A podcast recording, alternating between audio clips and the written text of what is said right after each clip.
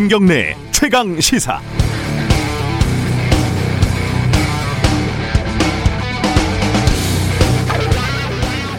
지난 11월 17일 박능우 장관이 브리핑에서 한 말은 꽤 인상적이었습니다.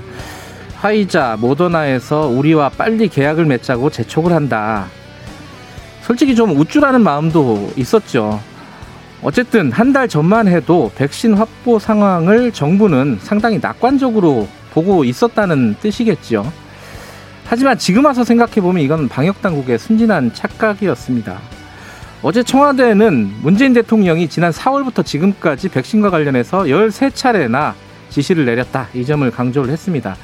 이 말을 고지고대로 받아들이면 이렇게 연결이 됩니다. 대통령은 적극적인 백신 확보를 여러 차례 지시했다. 그런데 방역 당국은 쉽게 확보할 수 있을 거라는 근거 없는 자신감만 가지고 있었다. 여기까지만 해도 문제인데 전혀 다른 말들도 나오고 있죠. 정세균 총리는 확진자가 적어서 백신 의존도를 높일 생각을 하지 못했다고 했단 말이죠. 어, 김태년 민주당 원내대표는 백신의 안전성을 확인하는 게 먼저라고 하고요. 이건 애초에 백신 확보에 적극적이지 않았다는 말이 되거든요. 어제 청와대는 백신의 정치화를 중단해달라고 간곡하게 호소했는데 지금의 정치적인 논란은 자초한 측면이 분명히 있습니다. 게다가 안타깝게도 전염병은 인류 역사에서 언제나 가장 정치적인 질병이었습니다. 코로나19도 예외는 아니고요. 발생 논란부터 백신 확보까지 국제적인 역학관계를 이처럼 적나라하게 보여주는 질병이 어디 있으며 성공적인 K 방역이 문재인 정부의 지지율에 보탬이 됐다는 것을 어찌 부인하겠습니까? 백신과 관련된 정치적인 논란을 멈추는 방법은 아마 실질적인 성과를 보여주는 것 말고는 없을 겁니다. 그게 국민들이 바라는 것일 테고, 그래서 그게 또 정치적으로도 가장 유리한 방책이 될 겁니다. 12월 23일 수요일 김경래 최강 시사 시작합니다.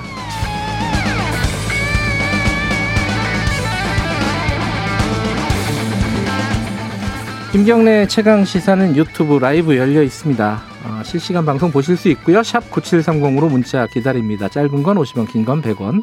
스마트폰 콩 이용하시면 무료로 참여하실 수 있습니다. 자, 오늘 1부에서는요. 다음 주에 이재용 부회장, 삼성전자 부회장 결심 공판이 예정돼 있습니다. 어, 재판 관련된 여러 가지 쟁점들, 공방들 있습니다. 이 엉터리 재판이다. 이렇게 주장하고 있는 민주당 박용진 의원 만나보고요. 2부에서는 서울시장 재보궐선거 출마 뜻을 굳혔죠. 무소속 금태섭, 금태, 금태섭 전 의원 만나보겠습니다.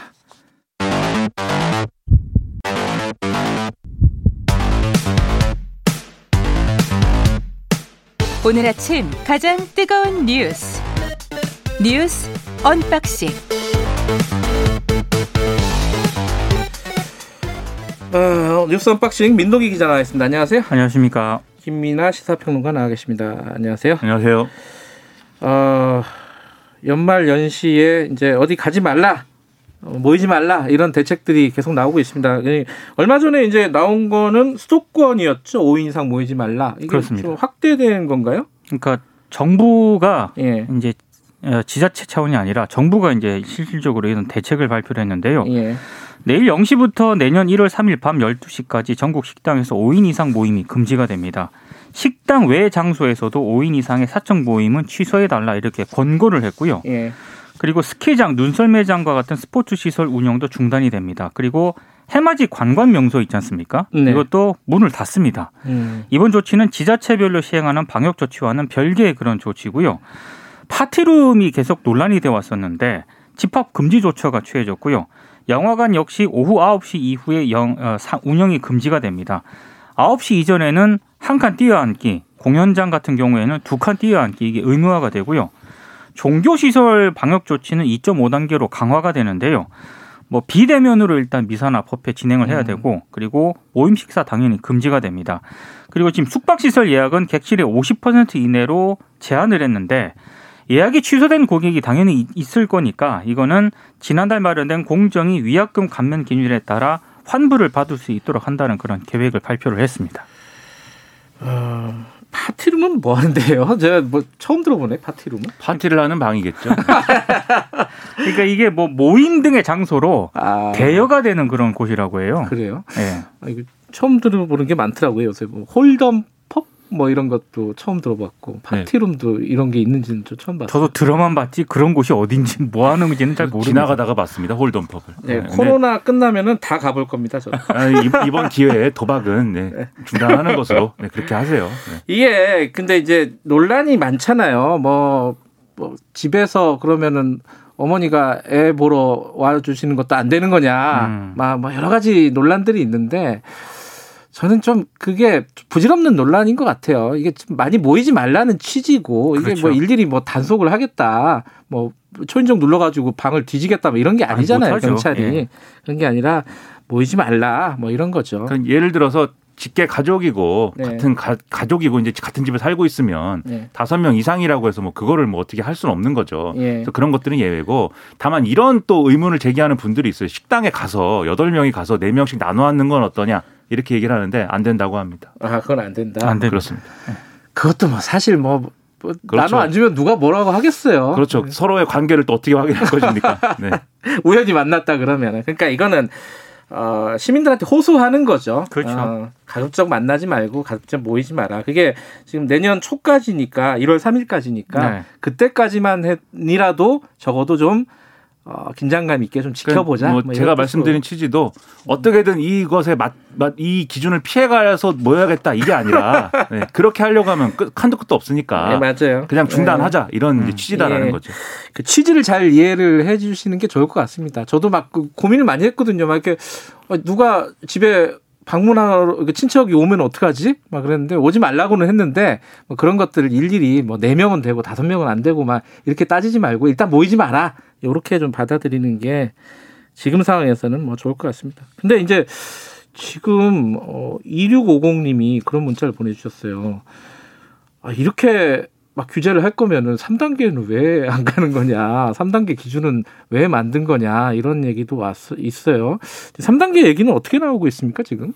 3단계는 여전히 뭐 같은 입장인 것 같습니다. 저도 뭐 3단계의 논의 과정이나 이런 것들을 정부의 이제 방역 당국과 뭐 밀접하게 얘기하고 있는 건 아니지만 계속 이제 이번 주가 관건이다 이렇게 얘기해 오지 않았습니까? 네. 근데 이제 이번 주에 지금 확진자 발생이나 이런 것들을 보면은 이게 뭐 지금 뭐 어, 잡히고 있다 확진자 증가세가 잡히고 있다 뭐 이렇게 볼 수 있는 상황은 아닌데 예. 다만 이제 조금 감소 폭이 좀 있는 건 사실이죠. 그래서 이걸 좀 지켜보고 이제 좀 판단할 것이다라는 생각이 들고요. 오늘 그래서 만약에 신규 확진자가 발표되는 게 또 중요한 게 예. 어제까지는 어쨌든 주말에 검사 감소수 뭐 이런 영향이 있으니까 이것까지 보고서는 이제 결정을 할 것 같고요. 다만 이제 이런 방금 말씀드린 뭐 이 연말 연시 특별 방역 특별 방역 강화 대책 이런 걸 하는 이유는 네. 3단계로 가서 이제 예를 들면 제조업이라든지 이런 것에 어떤 경제적 영향을 최소화하면서도 뭔가 성과를 거두기 위해서 일부 조치를 3단계보다 상회하는 조치를 지금 하고 있는 것이기 때문에 예. 그런 취지로 받아들여야 될 것 같고요. 다만 이제 3단계에 대해서는 이 자리에서도 뭐 몇 번 얘기했지만 이게 마치 지금 고도를 기다리며처럼 돼 가지고 기다리고 있는데 오지 않고 이제는 뭘 기다리고 있는지 우리는 잊어버리는 뭐 이런 상황이 돼가고 있어서 사실상 3단계로 가는 것은 엄청난 부담이다라는 게 계속 확인이 되는 것 같습니다. 알겠습니다. 지금 어 어제는 이제 천명 미하로 좀 떨어져서 네. 그나마 좀 다행이다 이런 숫자상으로는 그랬는데 오늘은 보니까 어제 기준으로 보니까 천명 넘을 것 같죠 예상은 그죠? 좀 그런 우려가 나오고 있습니다. 예. 예. 사망자 수도 좀 계속 증가하고 있어가지고요. 예. 그것도 좀 걱정이고. 문재인 대통령이 어제 백신에 대해서 좀 한마디 했습니다. 뭐라고 했죠?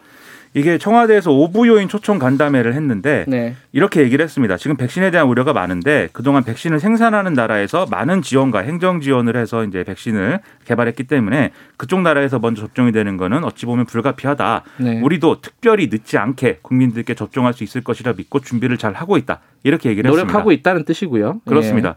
문제는 여기에 대해서 이제 국민의힘에서 반발하면서 반박을 지금 내놓은 건데요. 예. 예. 이게 어 싱가포르, 일본, 호주, 캐나다, 멕시코, 칠레 이런 나라 들이 지금 화이자나 모더나와 같은 자국 제약사를 이제 갖고 있는 그런 나라들이 아닌데 다 성금했지 않느냐. 그러니까 지금 팩트가 틀린 거다. 네. 그래서 여기에 대해서는 어, 대통령이 백신 확보를 못한 데에 대한 책임 회피를 하고 있기 때문에 대국민 사과를 해야 된다. 이렇게 주장을 하고 나섰고요. 네. 그 앞서 말씀하셨듯이 청와대는 백신의 정치화를 중단해 달라면서 대통령이 수차례 백신 확보 지시를 했다라면서 관련 정보를 공개를 했는데 네. 오늘 뭐 조선일보라든지 중앙일보 등등은 이런 발언에 나오는 어, 이런 발언을 쭉 봐도 문재인 대통령의 이제 해외 백신을 확보하라는 지시는 지난 9월에야 나온 것으로 이제 봐야 되고 그 이전에는 국내 백신이나 치료제 개발 필요성을 강조한 것으로 지금 보인다 이렇게 지금 얘기를 하고 있는 상황입니다.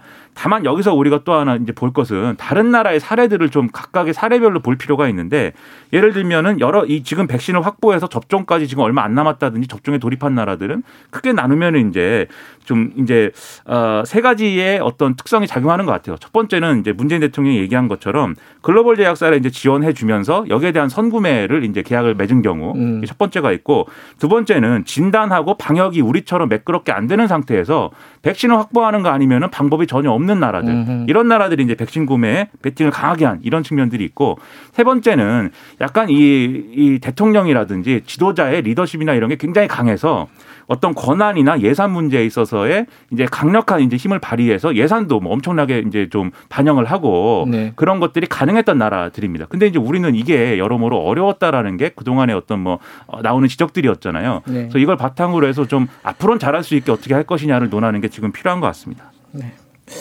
뭐 구체적인 어떤 로드맵 같은 것들을 좀 상세히 좀 설명해주고 그렇죠. 국민들을 안심시켰으면 좋겠다 이런 생각이 좀그 듭니다. 대통령이 기회를 봐서 음. 지금까지 백신 구매를 위해서 어떻게 대응을 해왔고 그게 어떤 점에서 생각대로 안 됐고 또 어떤 점에서는 오해가 있고 그래서 결론적으로 어떻게 할 것이다라는 거를 직접 밝히면 제가 볼 때는 불안을 잠재우는 데 큰 도움이 될 것 같습니다. 성공적인 K 방역 의 가장 큰 요소 중에 하나가 이제 투명한 소통이었잖아요. 그죠? 지금도 뭐 그 부분을 잊어버리면 안 될 것 같고요. 자, 다른 얘기 좀 해보죠. 윤석열 총장에 대한 어, 징계 집행정지 신청 에 대한. 신문. 아, 신문이 아 어렵네요. 자 이게 법은 너무 어려워요. 네, 한번 했는데 원래 보통은 이게 이쪽이 가처분이잖아요. 한 번 하고 그냥 결정하잖아요. 원래 그렇게 결정을 하는데 한 번 더 한다고요?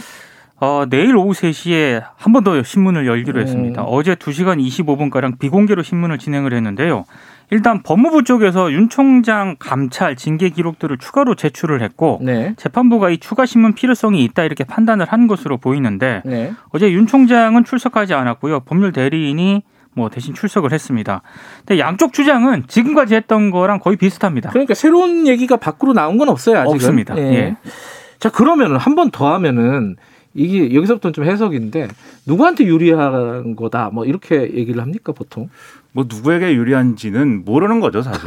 그건 뭐 아무도 모르는 겁니다. 다만 이제 예. 지금 어 주장 자체는 바뀐 게 없지만 예. 조건이 바뀐 게 있기 때문에 거기에 대해서 좀 주목을 해야 되는데 예를 들면 지난번에 이제 집행정지 나왔을 때는 그때는 이제 징계 처분이 이루어지기 전이었고 그리고 징계 처분이 언제 이루어질지도 알 수 없는 상황에서 네. 이 직무가 배제가 된 거는 해임에 사실상 준하는 조치가 될 수가 있고 그렇기 때문에 검찰총장 임기제라는 게 무력화된다는 점에서 집행정지가 필요하다라는 게 또 법원의 이제 판단 근거 중에 하나였지 않습니까? 네. 이번의 경우에는 이제 징계가 확정이 된 것이고 그리고 정직 2개월이기 때문에 해임이라든지 뭐 이런 거에 준하는 조치는 아니기 때문에 이게 결국은 이제 일반적인 어떤 징계 처분이 끝난 것으로서 이것은 징계 재량 행위에 해당하는 거고 재량권에 드는 것이고 그리고 윤석열 검찰총장 측은 여러 가지 검찰 수사나 이런 것들이 매끄럽게 진행되기 위해서는 검찰총장이 이렇게 징계 부당하게 징계가 돼서는 안 된다고 하지만 네. 그렇게 따지면 검찰총장은 영원히 징계를 못 하는 거 아니냐. 모든 수사를 하는데 관여할 수 있는데 이런 정을 법무부가 하고 있습니다. 근데 이제 윤석열 총장 측은 여기에 대해서 반박을 어떻게 해야 되냐면은 지금 상황에서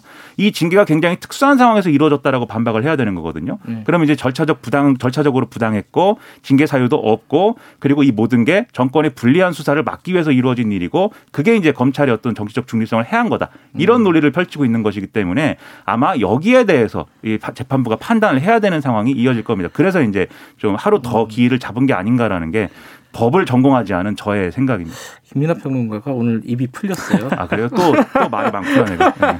그러니까 징계 절차의 적정성 네. 이거를 어제 보지 않겠느냐라고 다 대부분 예상을 했었는데 예. 그걸 넘어가지고요.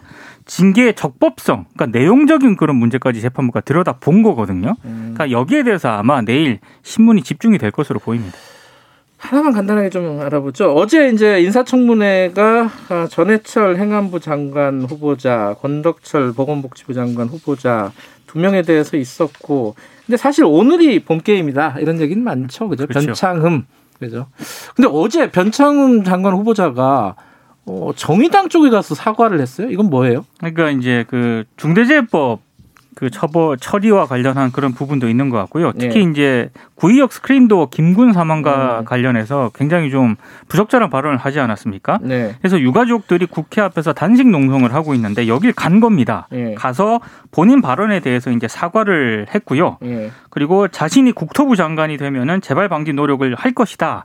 이렇게 얘기를 했는데 사실 어 전날에 농성장 방문 의사를 정의당 쪽에 밝혔다라고 해요. 변 후보자가. 음. 근데 정의당 쪽에서는 적절하지 않다 이렇게 거부를 했는데 아 거부했는데 간 거예요? 거부를 했는데 아. 갔고요. 갔을 때 이제 또 정의당 쪽에서 무슨 얘기가 나오냐면 카메라까지 대동을 한 채 들이닥쳤다. 그래서 음. 일방적으로 사과를 했다라고 하면서 정의당과 유가족들이 좀 반발을 하고 있는 상황입니다. 그러니까 유가족들 입장에서는 구의역 사고 유가족들이 아닌데 그 발언에 대해서 왜 여기 그렇죠. 와서 사과를 아. 하는 것이며 우리가 그 사과를 받을 자격이 있다고 그렇죠. 보느냐 이렇게 반발하고 있는 네. 상황이어서 좀 부적절하다라는 결론이 많이 얘기가 되고 있습니다. 사과를 하고 또 욕을 먹는 그런 상황이 됐군요. 자 뉴스 언박싱 여기까지 하죠. 두 분 고맙습니다. 고맙습니다. 예, 김민아 시사평론가 그리고 민동기 기자였습니다. 김경래 최강 시사 듣고 계시고요. 지금 시각은 7시 36분입니다. 최강 시사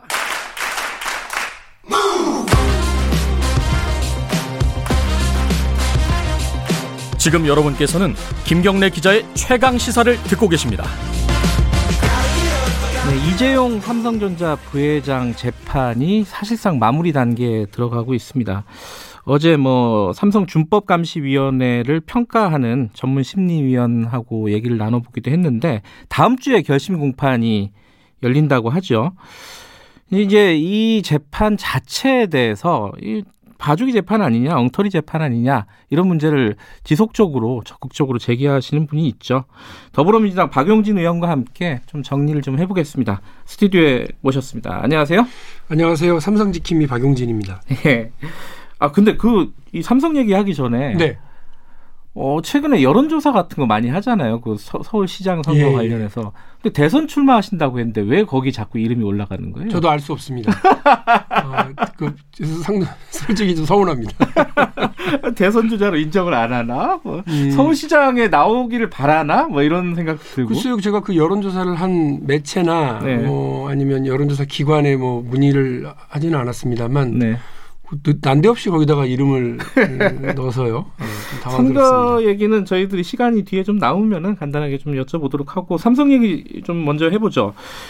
준법감시위원회를 재판부에서 평가를 했어요. 그죠? 예, 예. 전문 심리위원 3명을 두고 평가를 했는데 이게 좀 감론을박이 있었습니다. 이게 뭐 평가 자체가 문제가 있는 거 아니냐라는 뭐 문제 제기도 있었고 그 심리위원들이 제각각이에요. 또 어떤 사람은 어, 괜찮다. 실효성이 있다. 그리고 어떤 사람은 또 부정적이다. 이거 뭐 왜 있는지 모르겠다. 이런 정도의 평가가 완전히 극단적으로 나타났거든요. 네. 어떻게 보셨습니까? 이 상황을? 그 준법감시위원회가 적절했냐라고 네. 하는 얘기를 하기 전에요. 예. 우리가 지금 이 얘기를 왜 하고 있, 는지 잠깐 생각을 해보자고요. 음. 말도 안 되는 일이죠. 죄를 지은 사람이 있고 그 죄를 지은 사람의 죄가 어느 정도인지를 잘 판단해서 네. 법이 정한 양형을 내려야 되는 재판부가 네. 느닷없이 이 사람 죄 지은 사람을 어떻게 하면 봐줄 수 있냐를 이유를 찾는 그런 재판이 진행이 되고 있고 음. 그 핑계로 준법 감시위원회라고 하는 것이 잘 작동되고 있으면 봐준다고 하는 음. 이 논리 구조에 지금 우리가 다 걸려든 거라고 저는 봐요. 음. 아니 그 대한민국 사법 역사에 네. 준법 감시위원회가 만들어졌으니 이걸로 그, 그 회사와 관련해서 죄를 지은 사람을 봐준다. 그것도 해필 총수를 봐준다. 이런, 이런 경우가 언제 있었습니까? 딱 한 차례 지금 있는데 지금 이재용 부회장에 대한 재판을 진행하고 있는 정준영 판사가 지난 1월 달에 네. 역시 똑같이 자기 회사를 대상으로 횡령을 저지른 부영의 이종, 이종근 회장을 감형해 준 거예요. 그것도 절반이나 음. 50%를 깎아 준 거예요. 네. 그 지금 이 재판이 어디로 굴러가고 있는지가 저는 되게 걱정스럽고 네. 그리고 지금 이 논리 구조에 우리가 다 같이 빠져든 거죠. 음. 그러니까 저 이재용 부회장이 죄가 뭐냐가 따져지는 게 아니고 그리고 얼마의 그 그 죄값을 치러야 되는지를 우리가 따지는 게 아니라 어떻게 하면 봐줄 수 있을까? 그 핑계가 적절해? 라고 하는 논리 구조로 지금 넘어가 버려 있는 거거든요. 음. 저는 이재용 부회장 측 혹은 정준영 부장판사 측에 에, 여기에 지금 우리가 다 걸려들었다고 생각을 합니다. 빨리 빠져나와야죠. 그러니까 재판부가 범죄자를 어떻게 하면 봐줄까를 지금 고민하고 있다. 거꾸로 이런 말씀이신데. 그래서 그 박용진 의원이 이런 얘기를 했어요. 이게 재판 자체가 굉장히 이례적이고 예외적인 일들로 가득하다. 네. 그 다음 주에 이제 결심 공판을 한다고 하는 건데 그럼 마무리가 되는 거잖아요. 구형이 있고 선고는 뭐 다음 달이나 그 다음 달이나 열릴 예. 텐데 그러면 이 선, 다음 달 아니, 다음 주에 재, 결심 공판을 하지 말자는 건가요? 좀 더 심리를 해야 된다는 예. 뜻인가요? 왜 그런 거예요? 다시 그럼? 말씀드리지만 네. 지금까지는 봐줄 이유만 계속 찾은 거예요. 아, 재판을. 재판을 그러니까 이재용 부회장한테 유리한 이유만 예, 예. 예. 그리고 느닷없이 각자 선임해, 어? 각자 선임해. 그래서 24일 동안 그 이 이 봐줄 이유가 적절한지를 좀 찾아봐. 예. 그러니까 검찰 측에서는 좀 문제 있는데요. 이렇게 얘기하게 될 가능성이 크고 예. 변호인 측에서는 아 이거 너무 잘 됐네요. 라고 얘기할 이유가 크고 그리고 재판부가 선임한 강일원 전 그 대법관은 뭐 그럴 그런 그런 대로요. 이렇게 나온 거예요. 그러니 이게 이게 지금 이 논리 구조상 이제 재판부의 자기의 재량권이다라고 딱 네. 얘기하더라고요. 음, 이제 내 마음대로 해도 되잖아. 이 얘기예요. 음, 그런 재판부의 재량권이 아니라 우리 사법부 역사의 길이 남을 월권 행위를 지금 하려고 하는 거다. 네. 라고 저 분명히 말씀드리고요. 이거는 사법 역사의 길이 남을 특혜 재판으로 치닫고 있다. 음, 자 보자고요. KBS 사장님이 네. 예, KBS니까 제가 예를 그냥 그렇게 들어요. KBS 사장님이 KBS의 고가 카메라 86억 원치를 빼돌려 가지고 밖에다가 중고 시장에 팔았습니다. 예, 예, 예. 노골적이죠. 그렇다 치고요. 예.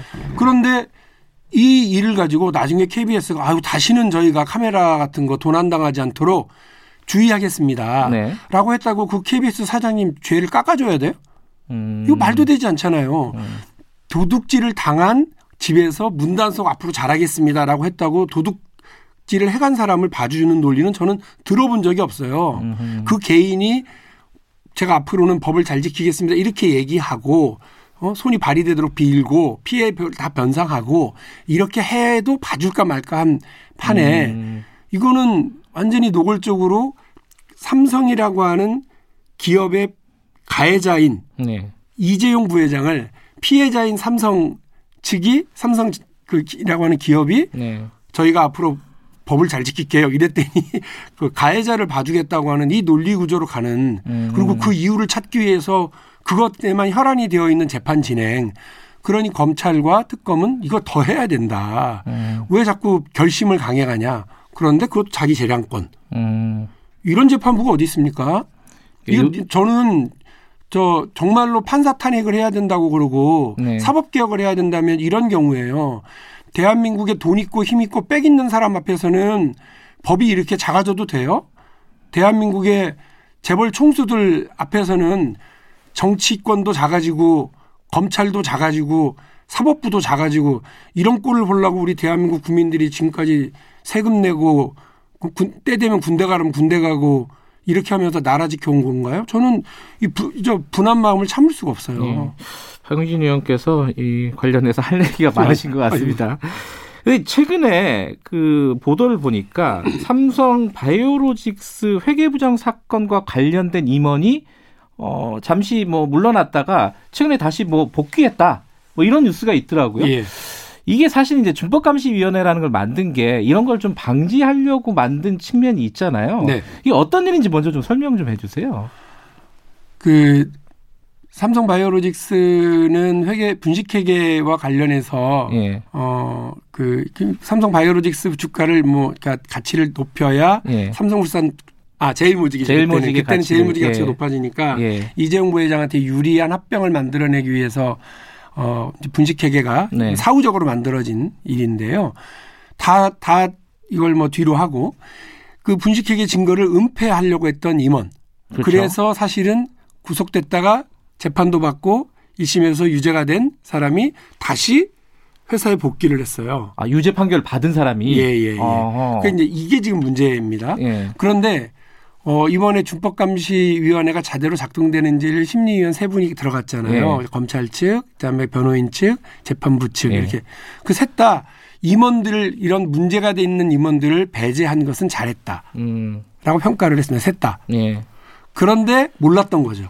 음, 준법감 이 준법 이게 제대로 배제되고 있었는지도 몰랐던 거고요. 네. 그 이전에 삼성 바이오로직스 임원 어그 사장 같은 경우도 사실은 최근에 물러나긴 했는데 얼마 전에 사, 사임했더라고요. 예, 최근에 물러났는데 너무 웃긴 거죠. 최근에 물러났다는 얘기는 그 일을 저질러졌을 때 대표이면서 그 일을 은폐하려고 했었을 때도 대표였고 음, 그 일로 이재용 부회장이 저 고- 고생을 치르고 있는데도 총수에게 전혀 보고도 하지 않은 채로 자기 마음대로 이런 일이 저질러지는 동안에 사장이었던 사람이 이제 내가 그만할게요. 네. 라고 물러날 때까지 계속 그 직을 유지했다는 것도 예. 웃긴 일이죠. 음, 저는 대한민국 국민들이 상식적으로 납득이 되지 않는 일들이 지금 너무 많이 벌어지고 있고 지금 이 순간에도 그러한 큰 죄를 저지른 이재용 부회장이 어, 우리 기업에게 우리 기업이에요. 그거 개인 기업 아니거든요.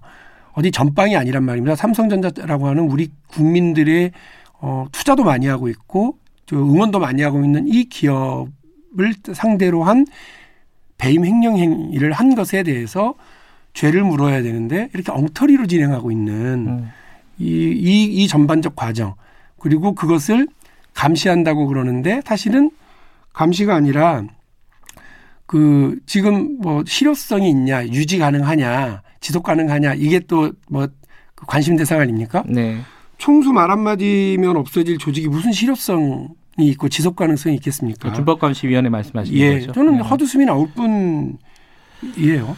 지금 뭐 대선에 나가신다고 하니까 예. 나중에 사실 이제 어, 이 재벌 개혁과 관련된 어떤 제도적인 어, 제- 개혁 같은 것들은 조금 진행이 많이 됐다. 뭐 이렇게 평가하는 쪽도 있긴 하잖아요. 근데 좀 지금 박용진 의원께서 말씀하시는 거 보면 아직도 좀 부족한 부분이 있다는 거 아니에요, 그죠? 네. 그러면은 대선 주자로서 자 개별 재벌, 재벌 개혁을 위해서 어떤 거는 자- 어, 꼭 하겠다 이런 게 좀 있습니까? 부족한 부분들?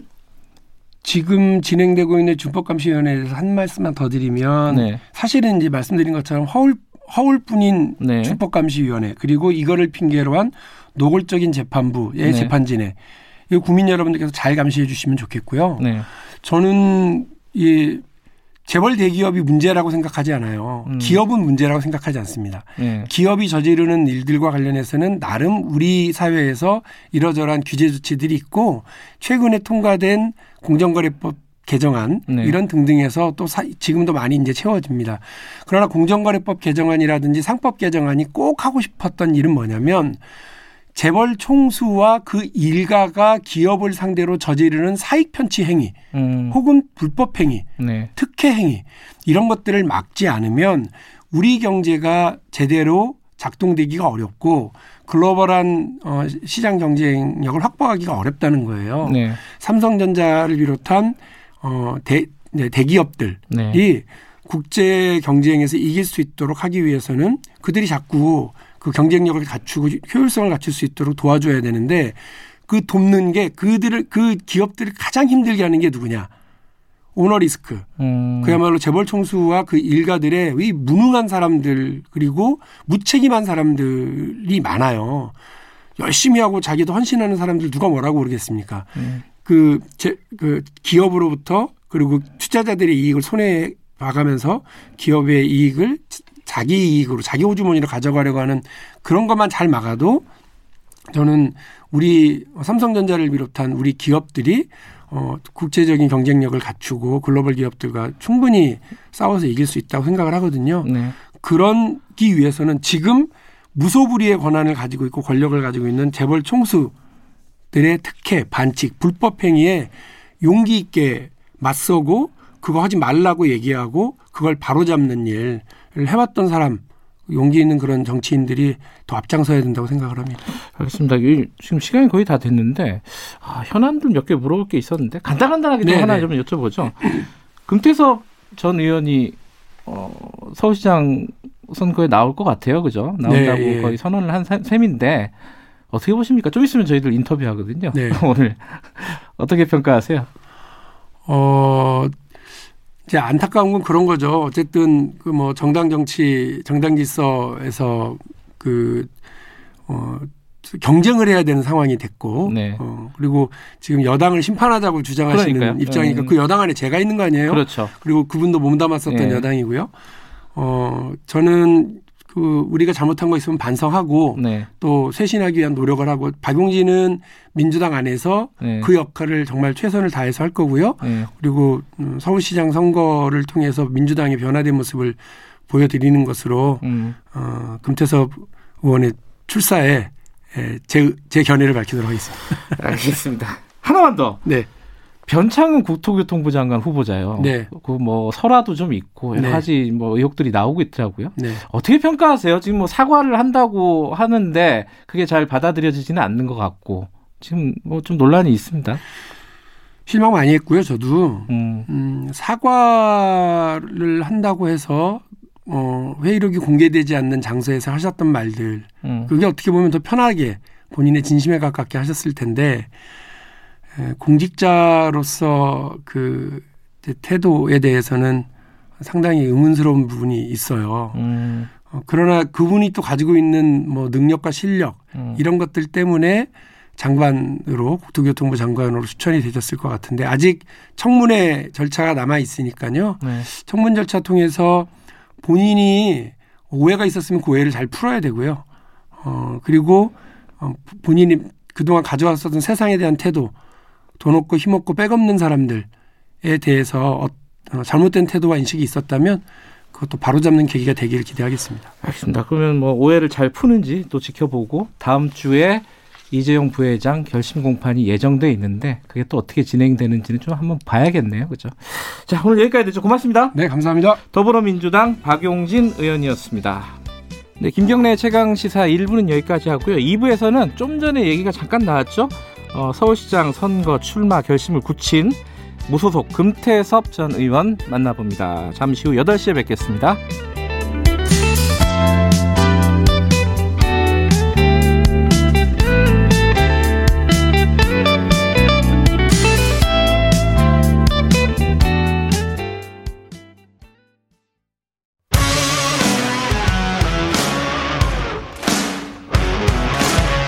뉴스타파 기자 김경래 최강 시사. 김경래 최강 시사 2부 시작하겠습니다. 어, 내년 재보궐 선거, 특히 이제 서울시장 선거가 지금 좀 달아오르고 있습니다. 특히 이제 제3지대, 이른바 제3지대의 야권 주자들이 어, 이제 재보선 판을 어, 이렇게 좀 달구고 있는 상황인데요. 안철수 국민의당 대표가 출마 선언을 했고, 어, 민주당을 탈당한 금태섭 전 의원도 선거 출마의 뜻을 밝혔습니다. 오늘은 어, 금태섭 전 의원 만나서 이 관련된 얘기도 여쭤보고 최근에 뭐 공수처라든가 검찰 개혁 이 부분은 뭐 또 금태섭 전 의원의 전공이니까 그 부분도 좀 궁금한 부분 여쭤보도록 하겠습니다. 금태섭 전 의원 스튜디오에 모셨습니다. 안녕하세요. 안녕하십니까? 이 출마 선언한 거예요? 이게 어떻게 되는 겁니까? 예, 결심은 확실히 섰습니다. 아, 어, 착실하게 준비를 해서 음. 공식적인 출마 선언을 말씀을 드리도록 하겠습니다. 이제 행사가 남은 거죠. 이제. 예, 그렇습니다. 예, 공식적으로는 출마를 하겠다. 예. 뭐 출마를 할 때는 뭐 당연히 뭐 나라를 위해서 서울시를 위해서 뭐 이런 건 이제 당연한 거고 예. 금태섭 전 의원이 출마를 선언한다 뭐 그런 말들은 그 전에 많이 있었어요 출마하니 많이 자 선언 출마를 굳히게 된 마음을 굳히게 된 게 뭐예요 어떤 이유예요? 예, 우리는 사실 지금 과거에 겪어보지 못했고 상상도 하기 힘든 위기를 맞고 있습니다. 네. 내년에 이제 백신 접종 얘기가 있지만 사실 지금 고통을 받고 있는 자영업자들이나 일자리를 전혀 찾기 힘든 젊은이들이 올겨울을 어떻게 넘길지 정말 음. 모든 사람이 걱정을 하고 있습니다. 네. 그런데 우리가 지난 1년간 한 거는 법무부 장관하고 검찰총장이 계속 사사건건 충돌하고 네. 거기에 대해서 여당 정치인들은 검찰총장 사퇴해야 된다고 하고 음. 그리고 가장 중요하게 추진한 게 공수처입니다. 네. 저는 그런 그 과연 그것이 진짜 이 시점에 그렇게 중요한 것인가? 음. 우리가 어려운 사람들을 도와주고 우리 사회가 이제 이 위기를 극복하기 위해서 뭐에 집중해야 되는가를 보면서 어, 굉장히 많은 생각을 했습니다. 음. 사실은 서울시장 선거는 원래 행정가를 뽑는 거지만 진짜 우리 사회가 힘을 합치고 통합해서 같이 나가기 위해서는 정치가 바뀌어야 된다. 그 음. 생각을 하면서 이번 선거에 제가 역할을 해야 되겠다는 생각을 하게 됐습니다. 그러니까 정치가 바꿔야 바뀌어야 된다는 말씀이 예. 지금 집권 세력이 추진하고 있는 뭐 검찰 개혁이라든가 이런 부분들이 방향이 잘못됐다 이런 뜻이에요. 지금 들릴 말 방향이 잘못됐다고도 생각을 하지만 예. 일단 우리가 집중해야 될 문제를 잘못 선정하고 있는 거 아. 아닌가. 예. 아하. 지금 지금 뭐 저기 저 이 그리고 그런 것들은 사실 어렵지 않게 해결할 수 있거든요. 예. 책임지는 정치를 해서 대통령이 나서서 어, 책임을 지시면서 내가 임명한 검찰총장이지만 내가 국정의 최종 책임자인데 음. 미안하지만 새 사람을 해야겠습니다. 이렇게 하고 넘어갈 수 있는 문제를 가지고 1년 내내 끌고 있는 겁니다. 그러다 보니 어 코로나 극복 문제 또이 어, 부동산 문제 음. 이런 것들은 정작 중요한 문제들은 뒷전으로 밀리고 네. 그런 문제에 대해서 또 다른 의견을 얘기하면은 왜 정부를 공격하냐 음. 대통령이 잘하고 계신데 이러면서 입을 닥치게 만들거든요. 음. 그래서 전혀 문제 해결이 안 되고 모든 사람들이 답답하고 불안해하는 상황이 이어지고 있습니다. 음. 이때 중요한 것은 정말 어, 우리 사회가 통합할 수 있는 그런 정치가 필요하다 그렇게 생각합니다. 그 사실 민주당을 탈당한 계기는 공수처잖아요, 그죠? 그렇습니다. 그, 뭐 예. 그, 그 얘기는 조금 이따 자세히 여쭤보도록 하고. 예. 근데 이제 조금 전에 저희들이 박용진 의원 더불어민주당 인터뷰를 했거든요. 예. 그때 여쭤봤어요. 예. 금태섭 의원 출마에 대해서 어떻게 생각하냐. 예. 안타깝다는 예. 거였어요. 예. 한마디로 말해서. 그러니까 그렇게 생각한 이제 쭉- 특히 이제 민주당 지지자들이라든가 예. 민주당에 계신 분들은 아니, 당 내에서 예. 그 다양한 목소리를 계속 내면 되는 거지. 예. 굳이 나가서 이렇게 대결을 할 필요까지 있느냐 이 부분에 대해서는 뭐라고 말씀하시겠어요? 당 내에서 정말 수도 없이 얘기를 하고 음. 어그 했는데 거기서 한계에 부딪힌 거죠. 그리고 음. 이제 사실은 제가 여러 가지 말씀을 드리지만 저는 제가 절대 옳다고 생각을 안 합니다. 음. 서로 다른 의견이 있을 수가 있고 네. 토론을 통해서 또 하나를 정해질 수가 있는 건데 네. 다른 의견을 얘기하면은 공격하고 네. 심지어 법적으로 징계까지 하고 음. 이런 상황에서는 어, 이 상황을 바꾸지 않고는 뭘 이룰 수 없다고 생각을 합니다. 음. 사실 박영진 의원을 비롯해서 민주당 내에서도 그런 어, 이견을 허용하지 않고 다양성을 부정하는 그런 태도에 대해서 걱정하는 분들이 많습니다. 네. 네. 그런데도 지금 뭐 금태섭 학습 효과라고 할까 말을 못 하고 있는데 아. 저는 이번에 아주 그 민주당에서도 강 소위 강성 지지층을 제외하면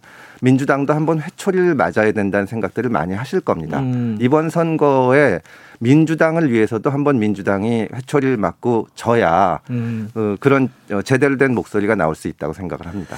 지금 내부적으로 어떤 목소리를 이 21대에 지금 180석을 차지하지만 선거 때는 부동산 문제에 대해서도 굉장히 유연한 목소리들이 좀 있었거든요. 예. 근데 막상 20, 21대 국회가 시작되니까 임대차 3법 같은 거 추진할 때 일체 다른 목소리를 허용하지 않고 이것은 지금 내부적으로 어떤 변화를 하기는 어려운 지경에 이르렀다고 봅니다. 음. 그러니까 민주당 지금 말씀하시는 건 민주당이 이번 선거에서 한번 져서 예. 회초리를 맞아야 된다는 예. 건데 그러려면은 예. 그러니까 그냥 상식적으로 생각하면은 국민의힘이 가장 세잖아요. 제일 야당이잖아요. 예. 그쪽으로 들어가는 게 또 합리적인 선택일 수 있잖아요. 정치적으로는. 근데 그건 또 아니란 말이에요. 그건 왜 안 하시는 거예요? 지금 이제 국민들은 그 많은 분들이 집권 세력의 독주, 오만에 대해서 견제해야 된다는 데는 동의하고 계십니다. 예. 다만 단순히 기계적으로 민주당이 잘못했으니까 이번엔 제1야당인 국민의힘 맡아서 해봐라. 이게 음. 아니고 정치 전반에 대해서 아주 실망이 크거든요. 음. 새롭게 판을 열어야 된다. 네. 제가 지금 무소속으로 도전하는 것이 사실 대단히 어렵고 그러니까요. 준비도 어렵고 나중에도 이렇게 되지만 아, 힘들 힘든 길이지만 이렇게 하는 것이 새로운 정치를 만들어야 된다. 단순히 음. 기계적으로 여기서 한번 했다가 저기서 한번 하는 데는 음. 어, 유권자들이 그렇게는 못한다는 생각을 하고 계신다고 생각을 해서 예. 새 판을 열기 위해서 지금 뛰어든 겁니다. 새로운 정치라는 게 뭐예요? 일단은 저는 통합의 정치라고 생각을 합니다. 음. 지금 가장 큰 문제가 나와 다른 생각을 하는 사람들은 적이다. 음. 대통령이 뭘 추진하시는데 딴소리를 내는 사람은 친일파다. 토- 토착 왜구다. 음. 이게 어떤 의견이 목적 달성에 가장 도움이 되냐 아니냐 음. 이런 토론이 벌어지는 것이 아니라 네. 왜 딴소리 하냐 이니 하고 싶은 대로 다 해야 되는데 음. 이런 태도는 지금 뭐 백신 문제가 오늘 아침 조간에 쭉 나오고 있지만 사실 청와대가 컨트롤 타워를 제대로 못 하고 네. 공무원들이 소신 있게 나중에 손해를 볼지언정 그 뭐 과감하게 백신 구입에 뛰어들고 이런 일을 못 하지 않습니까? 네. 근데 그런 과정에서 거기에 대해서 문제 제기를 하면 한쪽에서는 우리도 다 확보했다고 하고 음. 한쪽에서는 확보 못 해도 안전성이 중요하다고 하고 이렇게 계속 말을 돌려가면서 다른 얘기를 못 하게 막는 겁니다. 음. 이런 게 정말 문제가 아닐까 싶습니다. 그- 그런 것을 바꿔서 자유롭게 이견을 얘기할 수 있고 그런 다양한 견해를 모아내고 우리 사회에 서로 다른 의견, 다른 사람과의 그 가치의 공존을 중시하는 것이 새로운 정치라고 생각합니다. 근데 그게 이제 어 뭐랄까요 철학적으로는 맞는 말 같은데 이게 민- 민주당 쪽 얘기도 있고 국민의힘 쪽 얘기도 있는데 그걸 다 모으겠다는 거잖아요. 그게 현실적으로 저는 서울시장 이번 보궐선거 음. 전에 뭐 다 판이 짜져서 이루어진다고 생각은 안 하는데 지금 많은 분들이 그 뭐 집권 세력이 기본적인 책임이 있고 네. 야당에도 실망하고 계신데 이것을 변화해 나가는 과정의 계기를 만들 수 있다고 생각을 음. 합니다. 네. 근데 이제 그건 지금 말- 말씀드렸듯이 네. 이제 가치의 문제, 어떤 철학의 문제일 수 있는데 네. 현실 정치에서는 네. 지금 당장 이제 예를 들어 안철수 후보가 또 제3지대에서 나왔잖아요. 예, 예. 그러면 야당하고 어떻게 합칠 것이냐, 네. 연대를 할 것이냐, 뭐 반문 어, 문재인 정부에 반대하는 세력은 다 합칠 수 있다, 연대할 수 있다라는 게 이제 안철수 대표의 생각이잖아요. 근데 그게 현실이 가능하냐? 어떻게 지금 이게 좀 정리돼야 된다고 그게 보세요? 반문으로 후보니까. 다 합친다고 생각은 안 하고요. 예. 야당 야권도 대단히 부족하지만 노력을 하고 있습니다. 음. 김종인 대표도 5.18 관련해서 광주 사과도 하고 네. 전직 대통령들의 구속에 대해서도 사과를 했죠. 네. 사실은 그 저 이 뭐 집권 세력 측에 가장 큰 책임이 있지만 야당도 변하고 있고 또 소위 말하는 정말 극단적인 이 견해를 가진 분들까지 다 하는 것은 아닙니다. 음. 야당이 변하는 모습을 보여주고 거기에서 치열한 토론이 벌어진다면 그러면은 뭐 지금 합친다고 하지만 네. 단순히 누가 지지율이 높냐 어떤 방식으로 하는 문제 어, 어 해야 되느냐 하는 음. 얘기만 하지 않고 나는 이렇게 해야 된다 저렇게 해야 된다 토론하면서 힘을 합쳐 나가면 음. 저는 이번 보궐 선거를 통해서 충분히 현실적인 대안 세력을 만들 수 있다고 생각을 합니다. 그 대한 세력은 국민의힘까지 포괄할 수 있다 이런 말씀이신 건가요? 그러니까 지금은 그 집권 세력을 견제해야 되기 때문에 예. 뭐그 국민의힘에도 훌륭하신 분들이 많고 음, 역동적인 초선 의원들도 많고 지금 제1야당으로서 가장 사실 중심에 있는 것은 맞으니까 다 힘을 합쳐서 이번엔 견제에 나서는 것이 이번 선거에서 가장 중요합니다. 음. 근데 이제 또 한 번 또 현실적인 얘기를 말씀 여쭤보면은 이게 시나리오들을 많이 그리잖아요. 예. 뭐 당내에 들어와서 경선하는 방법, 당 외부까지 다 합쳐서 원샷 경선을 하는 방법, 뭐 나중에 일대일로 통합하는 여러 가지 얘기들이 나오는데 예.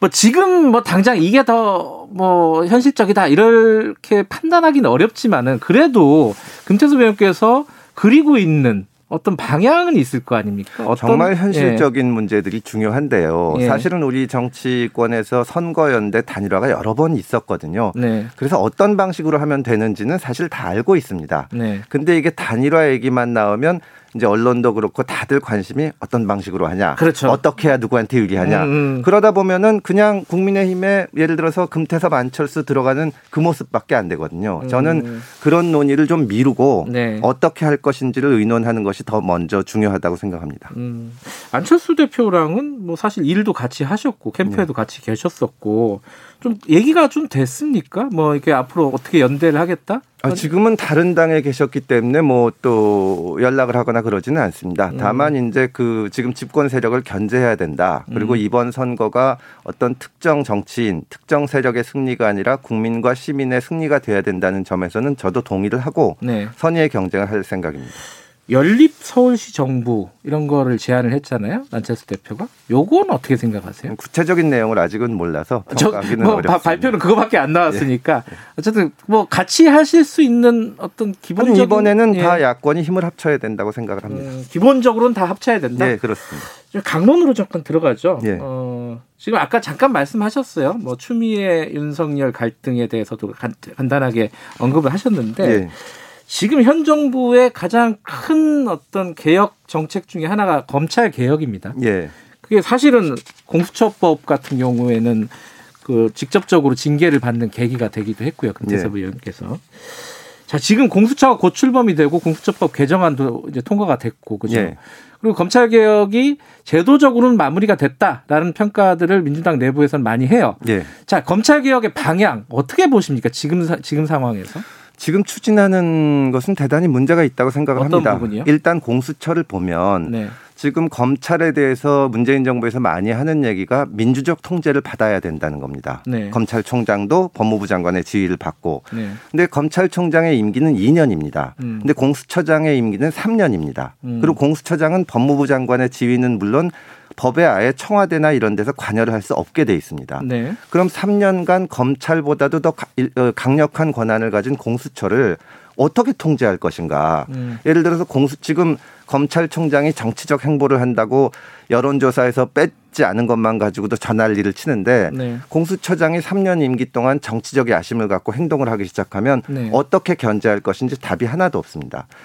어, 가- 뭐 유일한 안전판이라면 임명 단계에서 야당의 빅 토권이 있는 거였는데 그것마저도 없어지지 않았습니까? 그리고 이제 또 하나의 방향이 수사권 조정인데 사실은 수사권 조정은 문재인 정부 철- 출범 당시에 대선 때 그 공약을 제가 제안을 한 겁니다. 음. 근데 그 요체는 경찰과 검찰의 권한을 나눠서 한 기관이 어떤 것을 독자적으로 결정을 못하게 하자. 음. 수사는 경찰이 하는데 기소는 검찰이 해서 두 기관이 서로 견제하게 하자는 거였는데 지금은 수사권 조정이 아니라 수사권 독립을 시켜놨습니다. 그럼 경찰은 경찰대로 이제 독자적으로 결정을 할 수가 있고 이번에 그 이용구 법무부 차관 사건이 음. 문제가 된 것처럼 검찰 옛날에는 검찰의 이, 이 관여 견제를 받았는데 통제를 받았는데 네. 그거 없이 결정을 하고 검찰의 특수 기능은 조국 민정 어, 장관이 민정수석 시절에 검찰의 특수 수사 기능은 유지해야 된다 이러면서 그대로 놔뒀습니다. 그러다 보니까 사실은 그 모든 권력 권한을 독점한 검찰이 문제인데 검찰이 하나 있었는데 지금은 공수처, 검찰, 경찰 권력 기관이 세 개가 돼 버린 겁니다. 음. 이각 기관이 기존보다 힘이 세지거나 그대로예요. 저는 대단히 잘못됐다고 생각을 음. 합니다. 그 예전엔 하나였는데 세 개면은 견제와 균형 뭐 이런 얘기가 각자 따로 거 하게? 됩니다. 왜냐하면 아. 우리나라 헌법상 우리나라 대통령 중심제이기 때문에 예. 어쨌든 대통령의 권한이 너무 셉니다. 음. 뭐 박근혜 대통령 때나 이명박 정부 때를 생각해 보면 그때 이제 민정수석인 우병우나 뭐 이런 사람들이 검찰을 그때도 이제 막 조종하지 않았습니까? 근데 네. 검찰이 말을 안 들으면 공수처를 이용해서 할 수 있는 겁니다. 예. 또 공수처가 말을 안 들으면 경찰을 이용해서 하고 권력기관이라는 것은 결국 정권의 칼인데 칼이 한 개 있는데 이게 문제니까 고치자고 했으면 이 칼의 힘을 약화시켰어야 되는데 네. 칼을 세 개 쥐어준 셈이죠. 윤석열 총장이 정직 2개월 받았잖아요. 지금 예. 뭐 집행정지 뭐 소송을 하고 있는 건데 예. 사실상 이제 대통령이 제가 한 징계기 때문에 예. 윤석열 총장이 이제 스스로 물러날 때가 된 거 아니냐. 이게 이제 민주당에서 많이 하는 얘기입니다. 어떻게 보세요? 어떻게 지금 정리가 돼야 된다고 보세요? 저는 검찰총장이 2년 임기를 가진 임기제 공무원이긴 하지만 네. 국정의 최종 책임은 대통령이 지는 것이기 때문에 네. 대통령이 아 이분하고는 같이 하기 어렵다고 하면은 교체할 수 있다고 봅니다. 네. 다만 그러기 위해서는 대통령이 나서서 그에 따른 정치적인 책임을 지고 음. 국민에게 이해를 구해야 됩니다. 법무부 장관이나 검찰총장이나 다 대통령이 임명한 사람 아닙니까? 네. 그런데 대통령은 한 말씀도 안 하시고 음. 또 절차적 정당성 이런 얘기만 하고 이 뭐 심지어는 징계는 법무부 징계위원회에서 결정하는 거고 대통령은 집행만 하는 거다 이런 음. 말씀들을 청와대에서 하시는데 얼마나 무책임한 태도입니까? 저는 음. 대단히 잘못됐다고 보고 이 문제에 대해서 정면으로 그 검찰총장을 물러나게 하려면 네. 물러날 수 있게 해줘야 됩니다. 음. 검찰총장 입장에서도 나도 열심히 했지만 국정의 최종 책임자인 대통령께서 다른 임무를 원하니 내가 물러나는 게 맞다. 이래야 되는데 무슨 도저히 상식적으로 납득할 수 없는 사유를 들면서 정치적인 중립성을 못 지켰다. 또 무슨 뭐 수사를 못하게 했다. 감찰을 방해했다. 이런 거를 대고 또 민주당 정치인들이 대통령 대신에 나서서 사퇴해야 된다. 사퇴해야 네. 된다. 그러면 당연히 검사로서는 물러나서는 안 되는 겁니다. 음, 이제 물러날 수 없는 상황이라는 거네요. 지금 예. 물러날 수 없는 상황을 만들어 놓고 음. 하는 거죠. 이제 지금 그 윤석열 검찰총장이 나중에 정치를 할 것이냐 말 것이냐를 놓고 여러 가지 논란이 있는데요. 저는 진짜 원칙적으로 검찰총장이 바로 정치에 뛰어드는 것은 바람직하지 않다고 봅니다. 네. 근데 과연 누가 검찰총장을 지금 정치로 몰아넣고 있는 것인가? 음. 윤석열 총장인가? 아니면 민주당 정치인들과 이 청와대인가? 저는 후자라고 봅니다. 아, 시간이 거의 다 되니까 이제 어, 서울시장 출마를 하시면은 당연히 가장 중요한 현안이 있을 거 아닙니까 예, 서울시에 예. 대부분 부동산 얘기하더라고요. 어제 이혜훈 저 의원하고 통화 아, 전 의원하고 인터뷰를 했는데 예. 미친 부동산 이런 표현을 쓰면서 부동산 잡는 사람이 이번에 이제 서울시장이 돼야 된다. 예.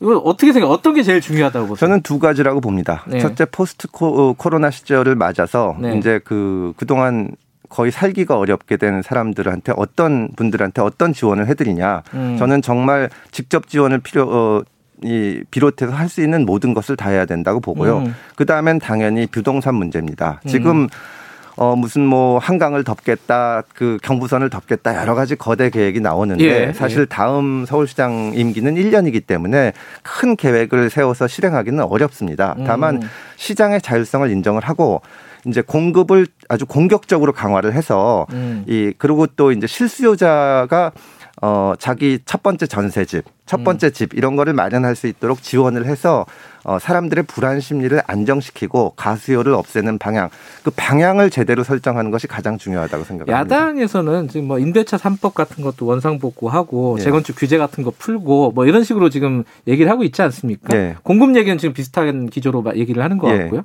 그런 주장에 대해서 임대차 3법 때문에 전세 대란이 일어나고 전월세가 올라간 것은 분명한 사실입니다. 네. 그런데 그것을 지금 바로 없애면 오히려 왜곡이 일어날 수 있지 않나. 청산주의적 해결은 왜곡이 일어날 수 있고 지금은 재건축을 비롯해서 네. 이저 공급을 공격적으로 늘려야 됩니다. 사실 음. 용적률 같은 것도 법에서 정해진 것보다 서울시 조례가 더 규제를 하고 있거든요. 음, 이런 네. 것을 풀어서 예를 들어서 천 세대를 재건축하면 아하. 뭐 천오백 세대 이렇게 만들 수 있게 그렇게 해서 어 이게 그 내 집을 마련할 수 있다. 주거를 마련할 수 있다. 그래서 이 정책의 목표가 음. 주거 안정이 돼야지 이 투기꾼 때려잡는다. 이런 음. 식으로 돼서는 그 물론 투기를 못하게 하는 것도 중요하지만 본질적인 목 방향을 잘못 잡는 거라고 생각합니다. 일단 기본적으로 재건축 규제 같은 것들을 대폭 완화해야 된다는 취지시네요. 지금 공격적으로 해야 됩니다. 지금 음. 사실 단기간 내에 공급을 대폭 늘릴 수는 없는데 음.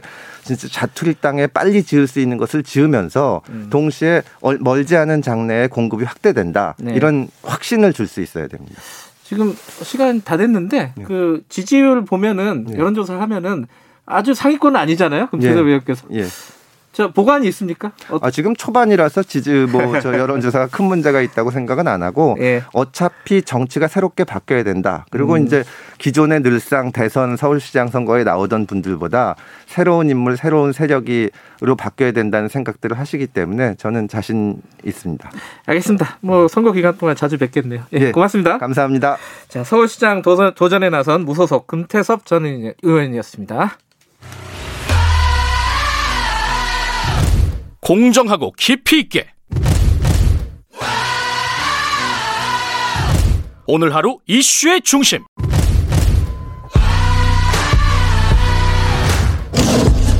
김경래의 최강 시사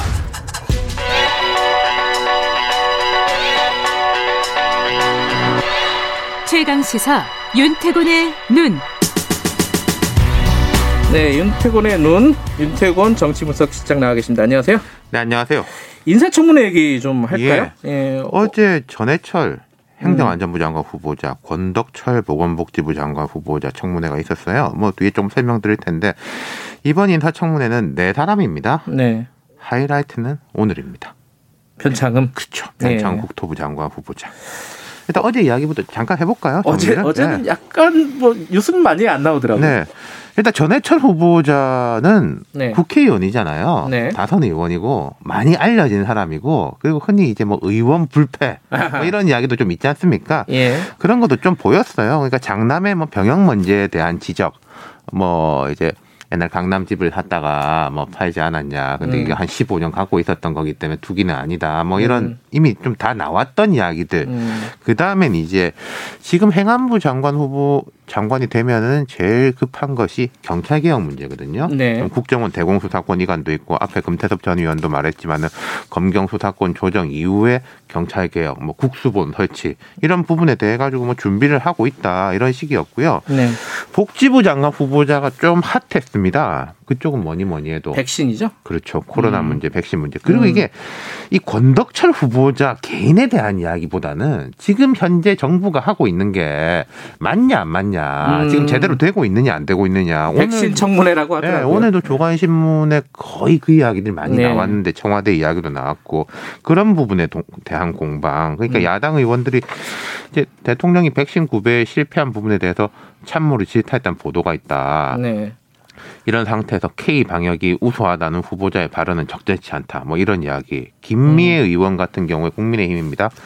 백신을 최대 4,400만 명분 확보했다는데 내용을 모르겠다. 음. 확보의 의미는 확실히 보증하거나 소유하는 것이 아니냐. 음. 그러니까 지금 정부 발표를 보면 뭐 계약, 계약 추진, 사실상 확보 섞여 있긴 해요. 예. 4,400만 중에도 네. 그 부분을 좀 명확하게 하라. 대신에 이제 여당 같은 경우에는 이런 것들이 정부 불신을 야기하는 거다. 음. 그리고 백신 문제는 안전성이 중요하다. 뭐 김성주 의원 같은 경우에는 코로나19 극복하려면 방역, 백신, 치료제 삼위일체가 필요하다. 백신 만등주의에 빠져서는 안 된다. 권칠승 의원은 현재 코로나19 백신 검증이 일반 백신에 비해 어, 임상시험이 10분의 1밖에 진행되지 않아서 장기간 추적 관찰이 필요하다는 전문가 의견이 있다. 그러니까 안전성이 좀 떨어진다. 뭐 이런 식의 이제 공방들이 있었지. 음. 권덕철이 잘했냐 잘못했냐 이런 거하고 상관이 없었어요. 그러면 전해철, 권덕철 후보는 어 청문회 뭐 무사히 통과되지 그럴 것 않을까? 같습니다. 이게 어제 밤에는 청문 보고서 채택이 안 됐는데 이게 뭐 두 사람에 대한 특별한 문제라기보다는 이런 정리를 하는 과정에 있어가지고 청문 보고서에다가 뭐 방역이 잘 됐다 못 됐다 이런 구절들에 대한 뭐 음. 부분이 합의가 안 된 것 같은데 오늘 아마 될것 같아요. 오늘 음. 아니라 뭐 내일이라도 되고 혹시 이런 건 있을 수 있습니다. 야당에서 변창훈 후보자 보고하자. 아, 뭐 같이 하자. 뭐 이런 식의 이야기는 좀 연계 전략을 쓸 묶어서? 있겠죠. 음. 네. 변창호 후보자는 여러 가지 얘기들이 나오고 있습니다. 그죠? 그러니까 이게 애초에는 이제 정책 방향에 대한 것이었잖아요. 네. 변 후보자가 뭐 지금 김현미 장관보다 더하다. 야당이나 보수 진영 관점에서는 현 정부에서 SH공사, SH공사 물론 서울시 산합니다만은 SH, LH 사장 연달아 지냈고 김수현 전 정책실장 뭐현 정부 부동산 정책 이데올로그라고 불리는 같이 공부하고 같이 학회하고 같은 학교 교수 지내고 뭔가 음. 같은 라인 아니냐 쉽게 말하면은 그런 공방이 이제 애초였어요. 근데 그 뒤에는 이제 말 막말이라고 아, 하네요. 설화. 예. 예. 뭐 SHLH 사장 시절에 구의역에서 사망한 그 서울 지하철 하청업체 스무 살 음. 비정규직 노동자 폄하 발언 예. 그것도 좀 공식 회의 석상에서 전 이걸 좀 약간 이해가 안 되더라고요. 사, 그러니까요. 사 석도 아니고 걔가 잘못한 거 아니냐 이 네. 얘기잖아요. 예. 그 이분이 무슨 회사 오너도 아니고 공기업 사장이면 조금 직원 중에 잘 모르는 사람도 있는 거지 않습니까? 예. 어떻게 그랬을지. 그리고 뭐 임대 아파트 주민 폄하 발언. 뭐 음. 그다음 어제는 또 나온 게 뭐 다과를 사왔는데 강남 과자를 사와야지 왜 이런 거 내놓냐. 뭐, 그런 뭐 별게 다 나오더라고요. 이게 어떻게 될까요? 이게 변창호 후보자는 그러니까 변 후보자의 이런 말의 문제 예. 스타일이 험하다. 이건 여당도 인정을 합니다. 예.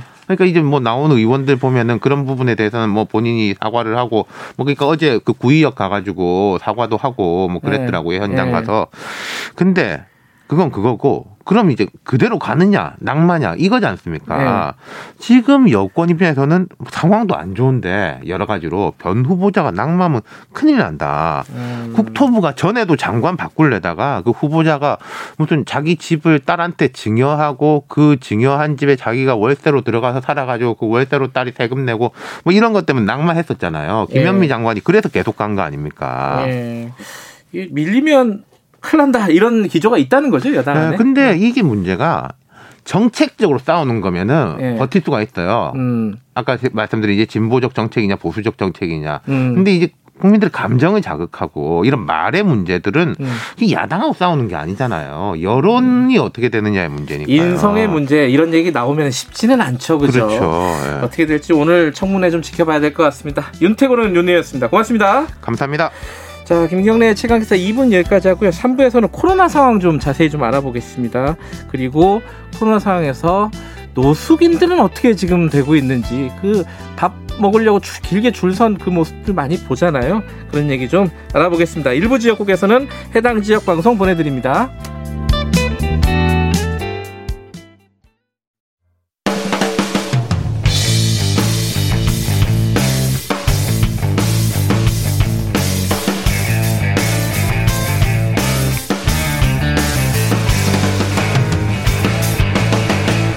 김경래의 최강 시사. 네, 김경래 최강 시사 3부 시작하겠습니다. 어, 지금 코로나 시대 뭐 여러 가지 모두들 어렵습니다. 사회적 거리두기 자체도 굉장히 저희들한테 낯설고 힘든 거고 그걸 1년 동안 지금 지속하고 있지 않습니까? 자영업자들 힘든 거 뭐 두말할 나위 없죠. 근데 이, 이 사회적 약자들이 이런 어떤 전염병이라든가 위기 상황이 오면 더 힘들어지잖아요. 그 중에 한 부분이 홈리스, 뭐 보통 노숙인들이라고 얘기하는 사람들입니다. 어, 저도 이게 신문이나 이런 방송 뉴스 같은 데서 영상들을 봤는데 밥을 무료로 주는 그런 곳들이 많이 있잖아요. 노숙인들에게.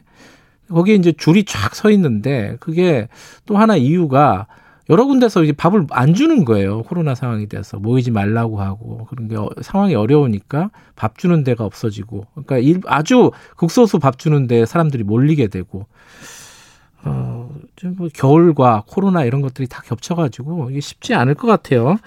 자, 지금 어떤 상황인 건지 좀 얘기를 나눠보도록 하겠습니다. 홈리스 행동의 안형진 활동가 연결되어 있습니다. 활동가님 안녕하세요. 예, 안녕하세요. 홈리스 행동이라는 단체는 어떤 단체인가요? 잠깐 소개를 해주시죠. 아, 예, 저희는 그, 아, 그 적절 이제 소위 얘기하는 이제 집이 아닌 곳에서 이제 오랫동안 머물러야 하는 이런 홈리스 당사자 분들의 어떤 주거권과 인권을 네. 요구하는 그런 음. 시민 단체입니다. 네. 지난 월요일, 그러니까 며칠 전에 네네. 어, 2020년도, 그러니까 올해 한 해 동안에 세상을 떠난 홈리스를 추모하는 어떤 행사가 열렸다고요? 예, 예, 맞습니다. 얼마나 수- 숫자로 따지면 어떻습니까? 사망자가? 아, 저희 지금 정확하게 음. 정부나 지자체에서 지금 홈리스 사망자 통계를 집계하고 있는 것이 없습니다. 그래서 아, 저희가 이제 민간단체, 민간단체인 이제 저희 수준에서 아름아름 네. 이제 파악해서 음, 259분의 올해 돌아가신 홈리스 당사자분들을 이제 모셨던 것인데요. 299분이요? 259분 아, 서울시 210 서울 지역 내에서 명, 돌아가신 예. 분들이지만 이게 정확한 숫자는 당연히 아닙니다. 아, 근데 그래서 아무리 추산이라도 굉장히 많네요, 숫자가. 예, 근데 음. 사실 더 문제인 거는 뭐 사망한 홈리스에 대한 통계 음. 자체가 좀 작성되지 않고 있는 부분들이 있어서 네. 이 실제로 얼마나 어떤 분들이 어, 어떤 질환으로 돌아가시는지조차 음. 좀 제대로 파악이 안 되고 있는 문제가 좀 있습니다. 음, 이게 보통 노숙자라고들 많이들 얘기하잖아요. 네네네. 그 홈리스라고 부르는 이유가 따로 있나요, 혹시? 아, 예, 뭐 저희가 뭐 외국어를 뭐 선호하는 건 당연히 아니고요. 예.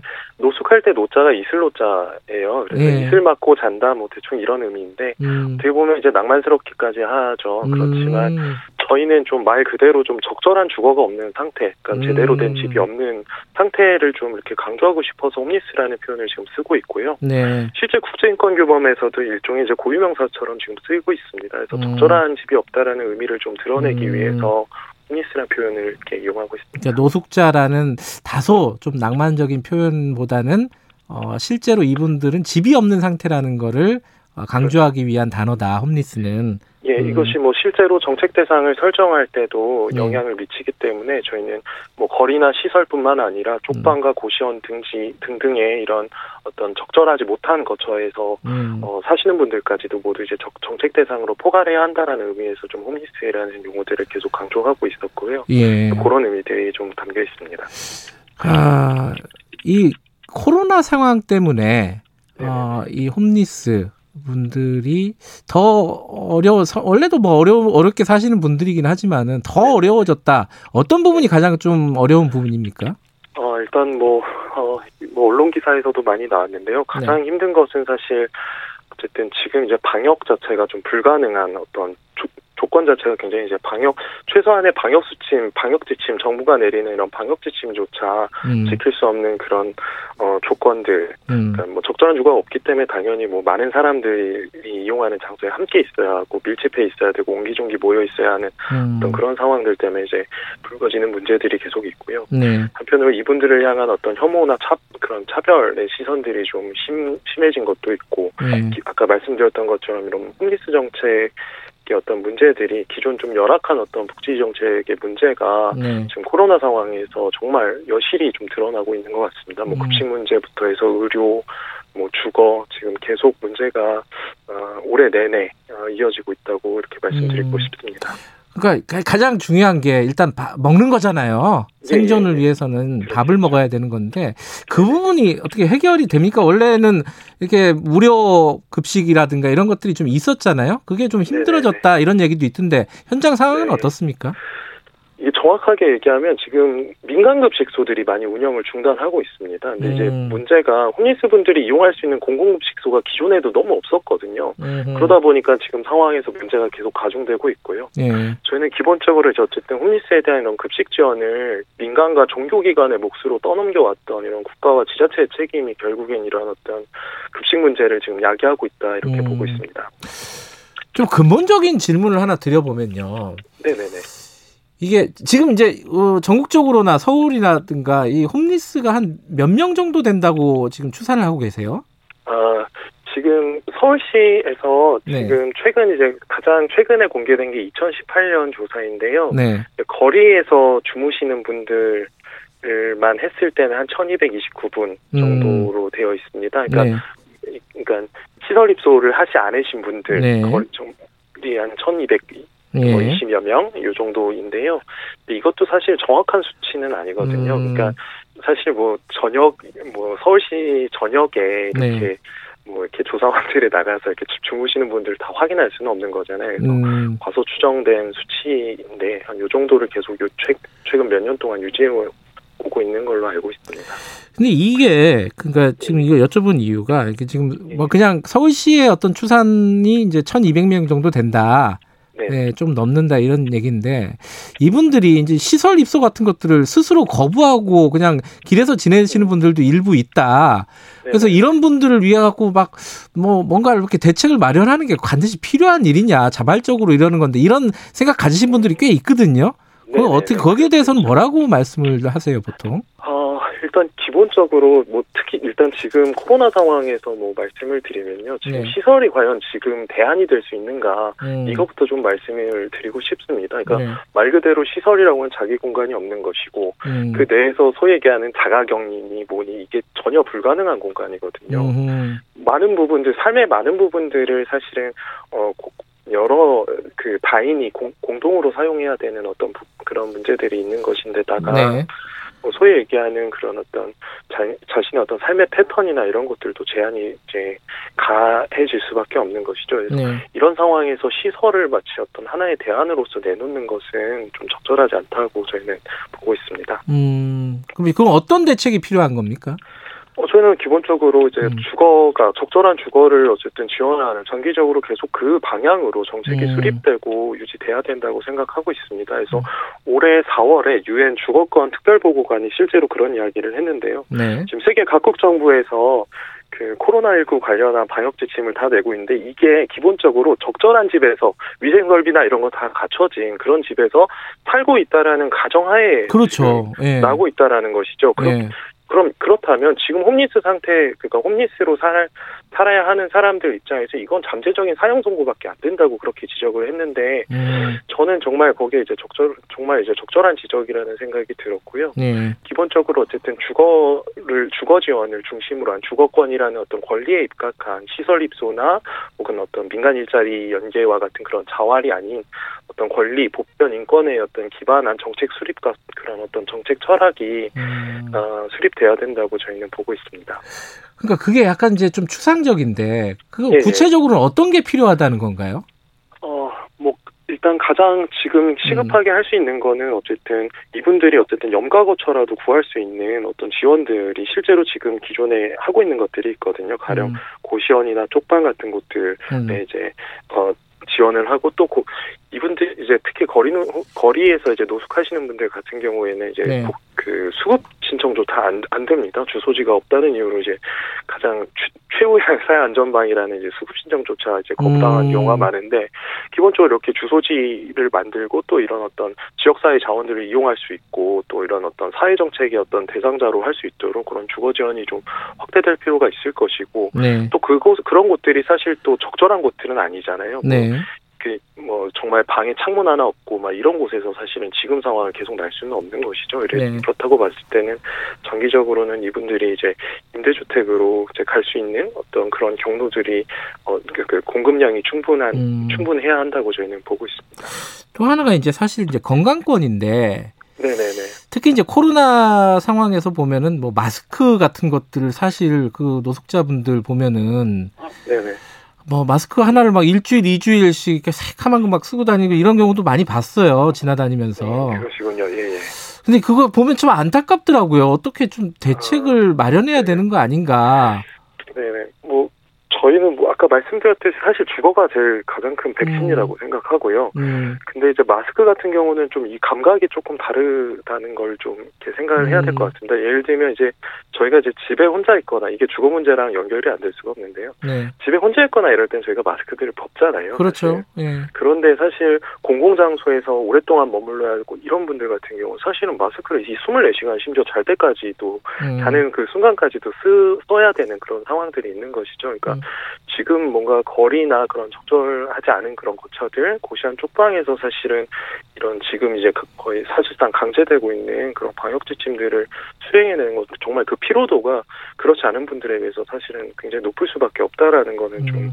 어, 염두에 두실 필요가 있다고 생각합니다. 그리고 이제 병원 같은 경우에요. 코, 예, 예. 이제 홈리스들이 이용할 수 있는 병원도 코로나 19 네네. 때문에 다른 시설로 좀 다른 용도로 좀 돌리고 이래가지고 힘들어졌다 이런 얘기도 있더라고요. 상황이 어떻습니까?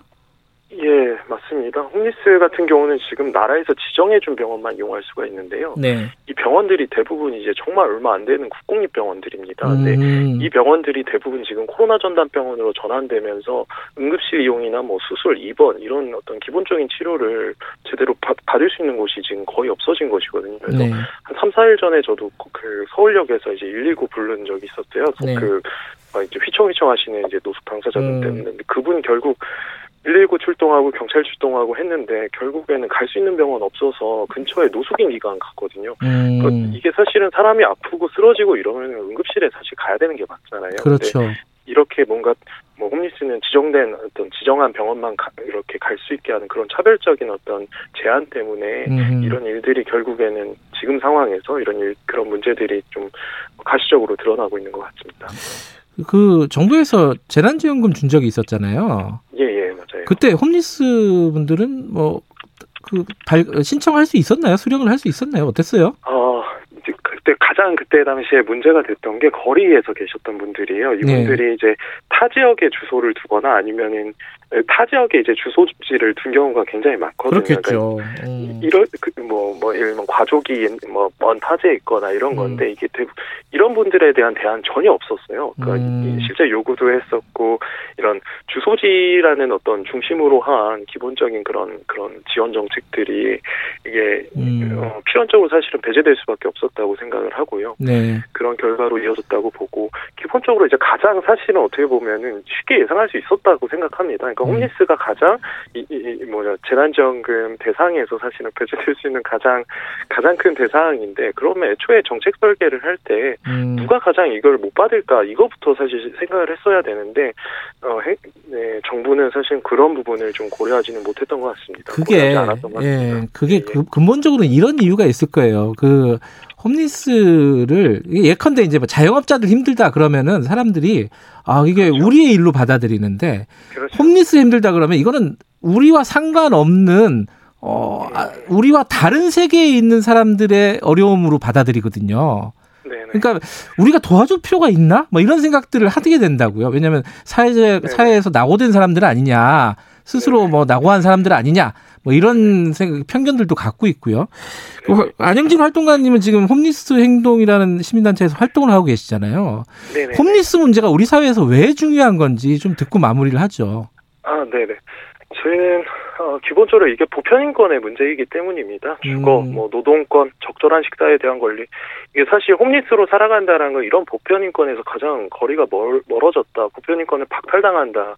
라는 의미가 있는 거거든요. 그러니까 나도 네. 노숙인이 될 수 있기 때문에 노숙인 인권 하자 이게 아니라 네. 어, 이거는 모든 인간으로서 당연히 지켜야 음. 할 존엄과 가치고 우리가 어쨌든 인간 사회가 그 어떻게 보면 그런 오랜 어떤 싸움과 갈등 속에서 이제 만들어온 그런 개념이잖아요 보편인권. 네. 그걸 지키기 위해서라도 기존의 어떤 그런 이런 보편인권이 제외된 그런 그 보편인권을 등한시하는 어떤 음. 정책 기조와 정책 방향들을 좀 바라잡아야 하지 않나 이렇게 음. 생각하고 있습니다.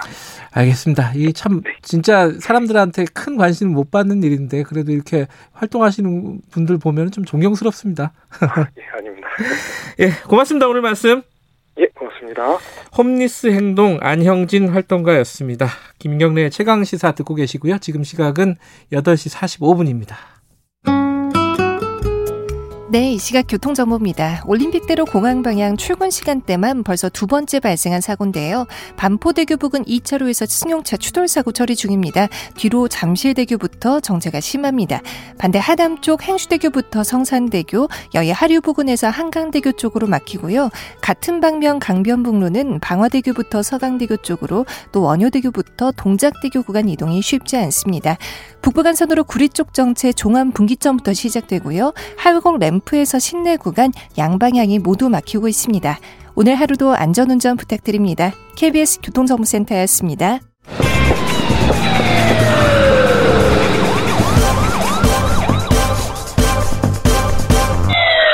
김경래의 최강 시사.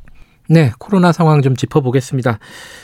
뭐 바로 얘기하죠. 뭐 가천대 길병원 엄중식 감염내과 교수님 연결돼 있습니다. 교수님 안녕하세요. 네, 안녕하십니까. 뭐 심각하다 심각하다 이 얘기는 뭐 정말 몇 달 동안 하는 것 같은데 지금 어 사회적 거리두기 2.5 단계 한 지 2주도 넘었고요. 뭔가 좀 가능성이 보입니까? 이게 확산을 조금 어 뭐랄까 꺾을 수 있는 커브를 좀 꺾을 수 있는 어떻게 보십니까? 어, 지금 대응하는 수준이 뭐 결과적으로도 그렇지만 어, 현장에서 느끼는 그 현- 이 상황을 보면은 네. 어, 지금 이제 지금 상황을 유지하는데도 좀 버겁다라는 생각이 어. 들고 있습니다. 그러니까 저희가 확진자가 이 지금 1000명에서 1100명 사이를 왔다 갔다 하고 그렇죠. 있는데요. 예. 예, 이 이상 발생하는 거를 누르는 정도. 그런데 이제 상황에 따라서 크고 작은 클러스터가 동시다발적으로 생기면 네. 뭐이 수준도 훨씬 넘어갈 수 있는 그런 상황이라서 음. 굉장히 불안하게 바라보고 있습니다. 그 말씀하신 대로 지금 1000명을 유지하고 있잖아요. 이게 2.5단계를 시행을 해서 그나마 이 유지되고 있는 겁니까? 아니면 2.5단계 효과가 없는 겁니까? 어떻게 봐야 돼요, 이걸? 어, 실제로는 그 부분적인 효과는 있을 수는 있는데 전체 유행을 꺾는데 음, 어, 2.5단계가 기여는 못하고 있는 것 같습니다. 일부 전문가들은 지금이 정체되어 있는 것처럼 보이지만 이 과정이 어, 지역사회 보다 광범위하게 환자 이 확, 바이러스가 전파되고 있는 어, 그런 그 어떤 휴지기 같은 그런 상황이라고 판단하는 분도 계십니다. 음, 그러니까 숫자는 정체돼 있지만은 그 밑에 보이지 않는 곳에서 더 지금 전파가 강하게 이루어질 수도 있다. 뭐 이런 말씀이시네요. 네, 실제로 질병관리청에서도 지금 재생산 지수란 그, 어, 그 지표가 떨어지지 않는 상황이라서 예. 지금 같은 상황이 유지되면 더 많은 환자가 나올 것이라고 예상, 예상하고 있는 상황입니다. 아, 말씀드리기가 좀 무서운데. 자, 그러면은 앞으로 1000명, 지금 1000명, 1100명 요 정도를 유지하고 있는데 이게 한 번 더 폭증을 해서 1000 몇백 명, 뭐 2000명 이렇게 갈 가능성도 있다는 말씀이시잖아요. 지금 재생산 지수가 1.2 정도인데요. 네. 이 수준을 계속 유지를 하면 2주에서 4주 후에는 정말로 2,000명 수준의 아이고. 매일 확진자가 나올 수 있습니다. 지금 정부에서요 2.5단계는 유지를 하면서 지금 수도권에 먼저 어 5인 이상 모임을 금지하기로 했고 그리고 전국적으로 좀 확대를 하기로 했고 뭐 스키장 뭐 해돋이 명소 이런 거 다 닫기로 했고 뭐 여러 가지 대책들을 계속 내놓고는 있어요.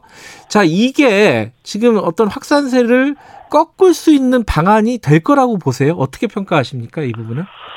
어, 약간 좀 그 땜질 처방 같은 느낌이 많이 납니다. 음. 어, 실제로 이제 그 3단계로 올라가야 되는 여러 가지 기준이나 상황이 이미 상당 기간 전에 지났는데 네. 어, 여러 가지 경제적인 영향 때문에 특히 에, 경제적인 영향 때문에 3단계 결정을 못 하고 있는 그런 상황으로 보이는데요. 네. 어, 방역을 주로 그 고민해야 되는 입장에서 굉장히 답답한 상황이고요. 음. 어, 이제는 3단계를 올려도 쉽게 이 확산세를 꺾기가 어렵고 뭐 실제 환자가 줄어도 굉장히 느리게 줄 가능성이 많아서 효과의 의문을 제기하는 그런 분들도 이제 생기기 시작을 한 상황이라서 어, 굉장히 좀 어려움을 느끼고 있습니다. 근데 지금 5인 이상 모임까지 중단한 마당에 3단계가 올라가면요. 어, 크게 바뀌는 게 뭐예요? 그러니까 결국은 그 지금 가장 중요한 관건이 이동량을 줄이고 예. 그리고 사람들이 모일 수 있는 공간을 뭐 강제적으로 줄여나가는 그런 과정이 필요한데 예. 지금 5인 이상 모임을 뭐 금지한다고 해서 그걸 누가 일일이 모니터링을 할 수 있는 건 아니거든요. 그렇죠. 뭐 숙박시설이나 이런 데도 예약을 절반으로 줄인다고 하더라도 또 다른 그 비어 있는 공간을 찾아서 음. 예, 그 풍선 효과처럼 사람들이 빠져나갈 가능성이 굉장히 많습니다. 네. 그런 현상이 계속 반복되다 보면은 어, 어디선가 생긴 클러스터를 계속 꼬리를 쫓아가는 것밖에는 되지 않습니다. 결국 음. 유행을 어, 선제적으로 어, 꺾을 수 있는 그런 계기를 마련하기 굉장히 어려운 거죠. 음. 그러면은 지금 뭐 영국이나 이런 데서 취하고 있는 사실상 좀 봉쇄 상황 있잖아요. 그런 것까지 갈 수도 있는 건가요? 우리나라도? 이거는 조금 뭐랄까 너, 뭐 청취자 여러분들한테 너무 좀 공포심을 드리는 우려도 있지만은 그래도 걱정이 돼서 좀 여쭤보는 겁니다. 그러니까 이게 이제 확진자 수가 나오는 양상이나 그 재생산 지수 그리고 지역사회 전파 양상을 보면 아직 우리는 그런 고민을 할 정도는 아닙니다. 음, 그런데 네. 지금 이 상태에서 만약에 다시 확진자 수가 어, 증가하기 시작한다면 네. 그래서 매일 2, 3천 명 이상의 확진자가 나오게 되면 의료 체계가 더 이상은 감당을 할 수가 없습니다. 음흠. 결국은 어, 코로나19 확진자뿐만이 아니라 다른 네. 질환의 중환자들도 사망하는 사례들이 생길 수 있기 때문에 네. 이제 그런 상황이 되고 어 그 확진자가 그렇게 많이 늘어나게 되면 이제 역학조사가 완전히 어 환자들을 쫓아갈 수 없는 그런 상황이 되기 때문에 이제 그렇게 되면은 그런 봉쇄와 같은 상황을 고려를 해볼 수도 있는 그런 그 제일 안 좋은 상황이 생길 수가 있습니다. 근데 이제 3단계로 이미 올렸어야 되는 거 아니냐. 뭐 방역 전문가들 중에 일부는 그렇게 말씀들을 하시고 엄직식 교수님도 지금 3단계를 올려야 된다고 이미 말씀을 하신 적이 있잖아요. 그죠? 뭐 이미 한 달 전에 올렸어야 됐다고 생각을 합니다. 음. 그러면요. 지금 말씀하시는 걸 들어보니까 3단계로 지금은 올려봤자 큰 어떤 효과를 기대하기는 어렵다는 거 아니에요? 지금 말씀은? 예, 그렇게 예상하는 분도 많고 저도 최근의 상황을 보면 3단계로 올려서 얻을 수 있는 특히 이제 빠르게 얻- 효과를 낼 수 있는 그런 상황은 지났다고 봅니다. 그런데 음. 현재 할 수 있는 것들이 네. 지금 정부가 내놓는 것처럼 부분적인 그 보완책으로는 음. 어, 전면적인 확산세를 꺾기는 좀 굉장히 어렵다고 보고 있고 예. 효과가 느리게 나타나더라도 어, 이 3단계를 올려서 국민들에게 좀 강력한 메시지를 주고 네. 그리고 여러 현장을 좀 어, 실제적으로 좀 그, 어, 통제할 수 있는 그런 상황을 좀 만들어야 된다고 생각을 합니다. 근데 정부의 고민은 이해가 되는 부분이 있죠. 뭐 경제나 이런 부분들을 다각도로 다 고민을 해야 되는 부분이니까. 그런데도 불구하고 좀 답답함을 느끼는 사람들이 있는 것 같습니다. 왜 이렇게 미적대느냐. 말씀하신 대로 이렇게 땜질 처방을 내놓고 근본적인 대책을 왜 내놓지 않느냐. 그 이유가 뭐라고 생각하십니까? 어, 사실 뭐 제가 정, 정부의 전체적인 고민을 다 알지 못하기 때문에 네. 뭐잘 어, 말씀드리기가 좀 어렵습니다. 그렇지만 뭐 확실한 거는 여러 그 어, 자영업자나 소상공인들에 대한 보호 그리고 네. 어, 경제 전반에 미치는 영향을 고민하는 것 같습니다. 그런데 지금처럼 1000명 또는 조금 더 준다고 해도 7, 800명 수준의 환자가 계속 발생을 하면 네. 결국 사회적인 위축이 지속이 될 수밖에 없고 음. 경제 활동도 떨어지고 네. 결국 이게 장기화되면서 오는 피해 피해도 무시할 수가 없다고 보기 때문에 네. 결단이 필요하다고 생각을 합니다. 결단이 필요하다. 알겠습니다. 어, 그리고 또 한 가지 최근 뉴스 중에 청취자 여러분들이 굉장히 고- 걱정되는 뉴스가 하나 있었습니다. 영국에서 변종 바이러스가 확산이 됐고 이게 어린이도 쉽게 감염된다. 이게 이제 학부모들 입장에서 애들 키우는 사람들 입장에서 굉장한 이제 공포가 느껴지는 뉴스거든요. 국내에는 이런 어떤 징후라든가 어, 이런 게 없습니까? 어떻습니까? 그 지금 그 진단되는 환자들로부터 얻은 바이러스를 계속해서 유전자 서열 분석이나 이런 것들을 하고 있습니다. 그래서 네. 변이 여부를 계속 확인을 하고 있는데 아직까지 어, 보고된 바에 의하면은 어, 이 영국에서 유행하는 변이주 변이 바이러스는 우리나라에선 발견이 되지 않고 음. 있는 걸로 알고 있습니다. 근데 네. 워낙 그 이 바이러스의 그 변이 속도와 그리고 이 세계적인 전파 속도가 굉장히 빠르고 네. 어, 짐작을 하기가 어렵기 때문에 경우에 따라서는 우리나라에서도 발견이 될 가능성을 배제할 수가 없습니다. 음, 백신 문제도 간단하게 하나 여쭤보면요. 어제 보건복지부 장관이 후보자가 이런 얘기를 했어요. 내년 겨울에 어떤 확산에 대비하는 측면이 크다 백신이 그래서 지금 시간적인 여유가 있다 이렇게 얘기를 하는데 또 한편에서는 빨리 맞아야 된다 올해 말이든 내년 초든 되는 대로 이게 어떤 게 지금 맞는 얘기예요? 어, 이 백신은 사실 그 우리가 어, 주도적으로 생산을 할 수 없는 그런 상황에서는 네, 어, 이 선도적으로 어, 백신을 맞기는 좀 쉽지는 않은 상황입니다. 네, 어, 그리고 지금 준비 과정이나 이런 데서도 일부 문제점이 보이고 있고요. 네, 어, 어쨌든 지금 상황에서는 그 도입이 가능한 백신을 빨리 도입을 해서 네, 특히 고위험군 위주로 접종을 시작을 하는 것이 맞다고 생각을 합니다. 그렇지만 코로나19의 그 유행 양상을 보면 저희가 백신을 어 일정 수준 이상 유행을 통제할 수 있는 수준 이상으로 어 국민들에게 접종을 하더라도 이 백신에 의한 효과가 얼마나 갈지 모르는 상황에서는 네. 어 이 추가적인 그 백신 개발 생산의 어떤 음. 인프라를 갖추는 것이 무엇보다도 중요하기 때문에 네. 동시에 진행을 하는 것이 맞다고 음. 생각합니다. 알겠습니다. 오늘은 여기까지 드릴게요. 고맙습니다.